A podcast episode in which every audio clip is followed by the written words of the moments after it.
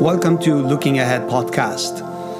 I'm your host Mo, and today's podcast is a special podcast in a way that uh, I'll be posting it also at YouTube um, or recording a video while uh, talking about today's topic. So if you're listening to my podcast right now, feel free to visit my YouTube channel and see me, uh, you know, talking through today's topic.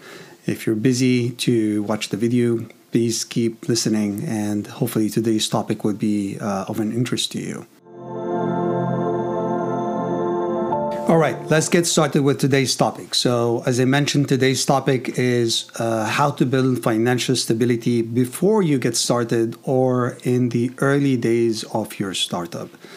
Uh, but let me first recap from uh, the last uh, few episodes. So, today's episode is the fifth episode in a series about the entrepreneurial conditioning. Uh, if you haven't l- listened to any of the previous episodes, please do, especially the first two. It's going to introduce the concept and also is giving you a link to a really nice tool that I've created a few weeks ago uh, to help you assess where you are uh, in terms of your readiness for your entrepreneurial journey. Uh, but last time specifically, I talked about how to build a support system around you as an entrepreneur um, using your family and friends. Your family and friends are a big factor in your success, and um, they are going to effectively support you as much as you spend some effort with them to educate them about your journey and what to expect from you and how they sometimes can support you uh, properly. Uh, now, today's topic um, is is really important, and I have a few stories to share with you from my own personal experience. Uh, but in a nutshell, as an entrepreneur, you usually take a big financial risk when you start your own company. You leave a stable job. You um, you probably do not take a salary. Would not take a salary for a long time you're going to um, be limited in resources for a long time as well. Even if you're rocking at in sales, you still need to show everyone around you your uh, unlimited commitment to uh, to your idea, and that's through your um, your probably low compensation because your saving actually is in the value of the company. This is at least how VCs would see you as an entrepreneur. Now, that doesn't mean that you need to be um, financially stressed uh, in those early days. You can prepare yourself before getting started with your uh, with your startup. And today, I'm going to talk about some of the strategies and tactics that you can use for for that purpose. So, let's get started.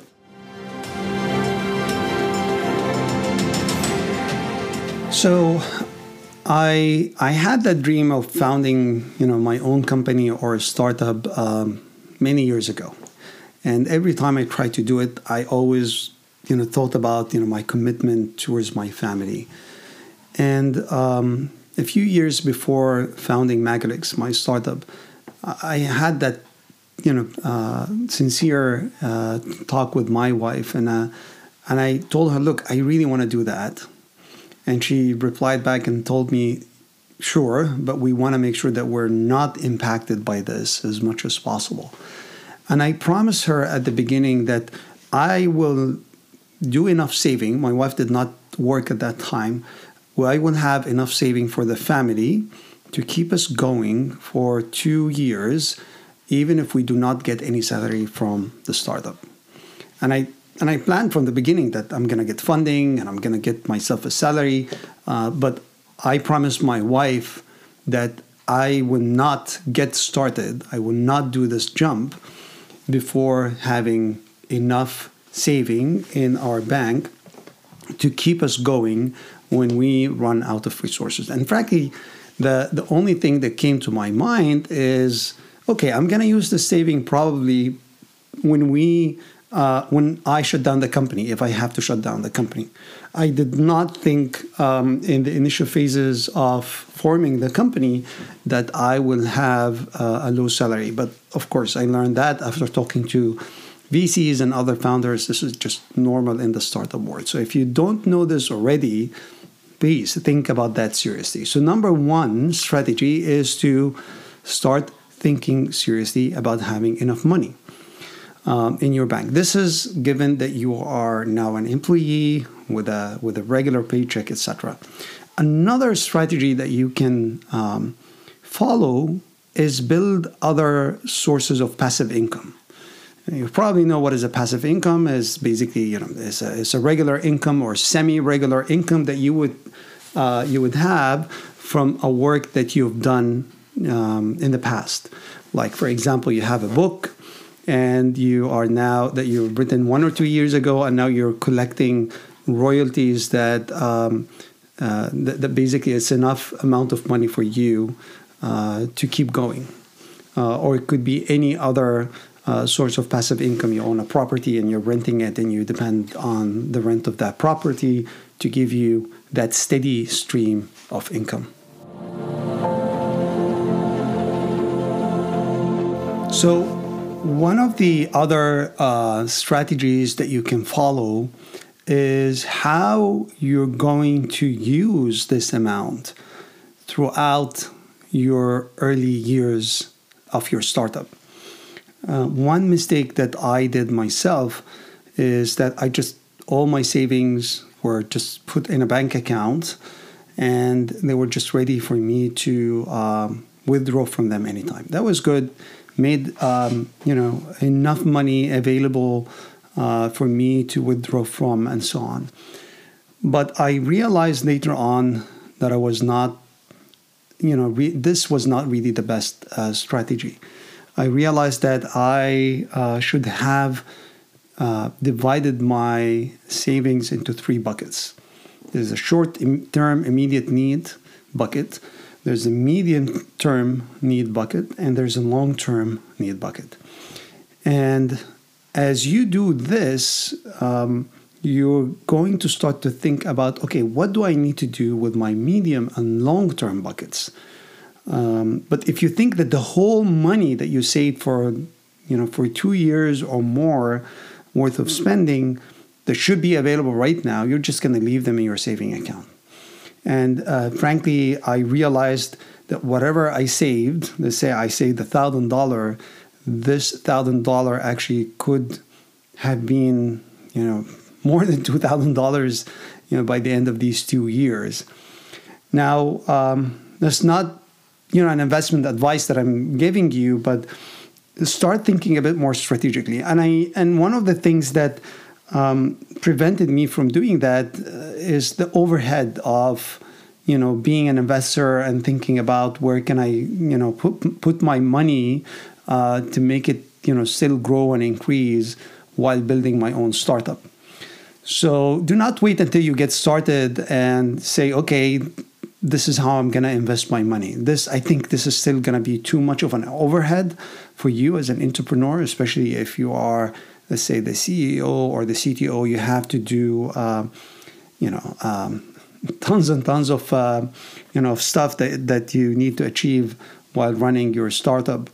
Um, but maybe before you you get started with your uh, company, you start thinking about this money. How can you make this money still available for you and under your disposal, but at the same time, if it's a large enough money, you can actually maybe put it somewhere um, to grow, right? CDs, maybe the stock market, investing in, a, in an index, maybe in real estate. There are lots of, depending, you know, which part of the world you are right now, there are definitely going to be um, other options uh, for you uh, to put your money at and not really think about you know how to move them around and how to uh, to grow them but you still need to keep maybe three to six month worth of uh, spending just in a saving account uh, highly liquid and make sure that you can spend them anytime as you need them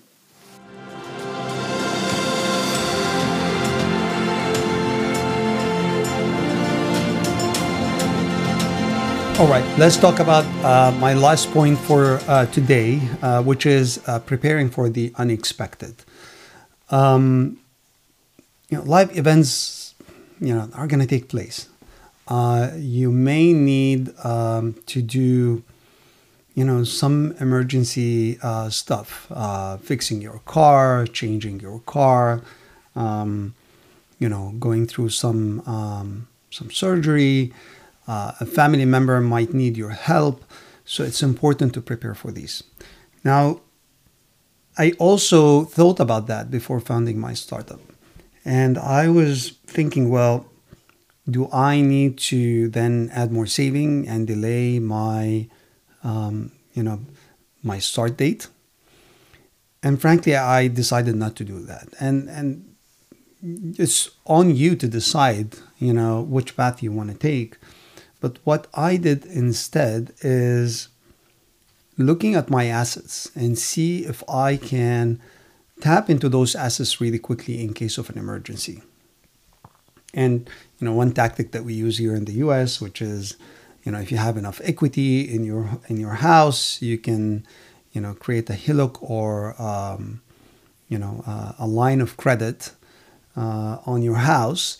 Just keep it sitting there just in case. And this is one way to uh, to have, you know, some sort of liquidity for for emergencies as a, just a, a last resort that you can um, that you can have in case that you need additional money beyond your two, uh, two years saving. Um, you know, one important thing that you should have in mind that actually your saving should be your threshold uh, for start quitting actually or start thinking uh, about your startup uh, you know lifetime.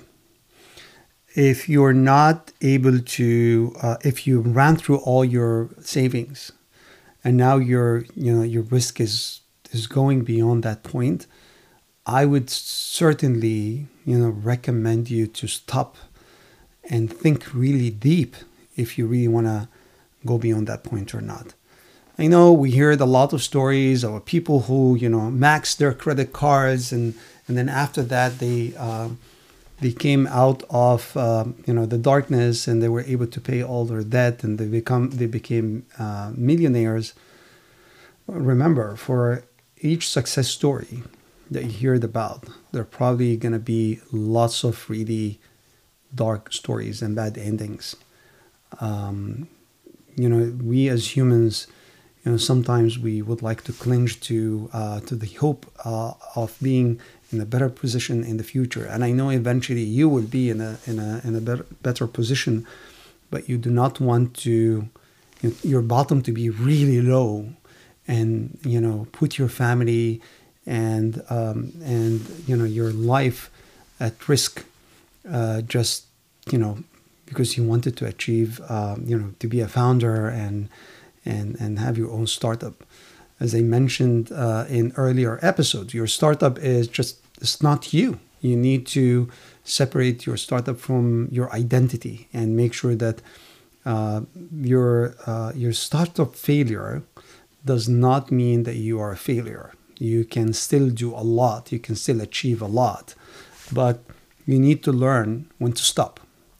And um, the financials could be um, a decent indicator for you that you reach a point that you know what this game is not worth really you know pursuing at this point. So might be uh, a good idea as i said to stop think and think about it and wait until maybe um, the circumstances around you are in your favor. Uh, as we talked in today's uh, episode you know your financial stability is all about mitigating the risks, the financial risks that you're going to go through when you start uh, your own startup.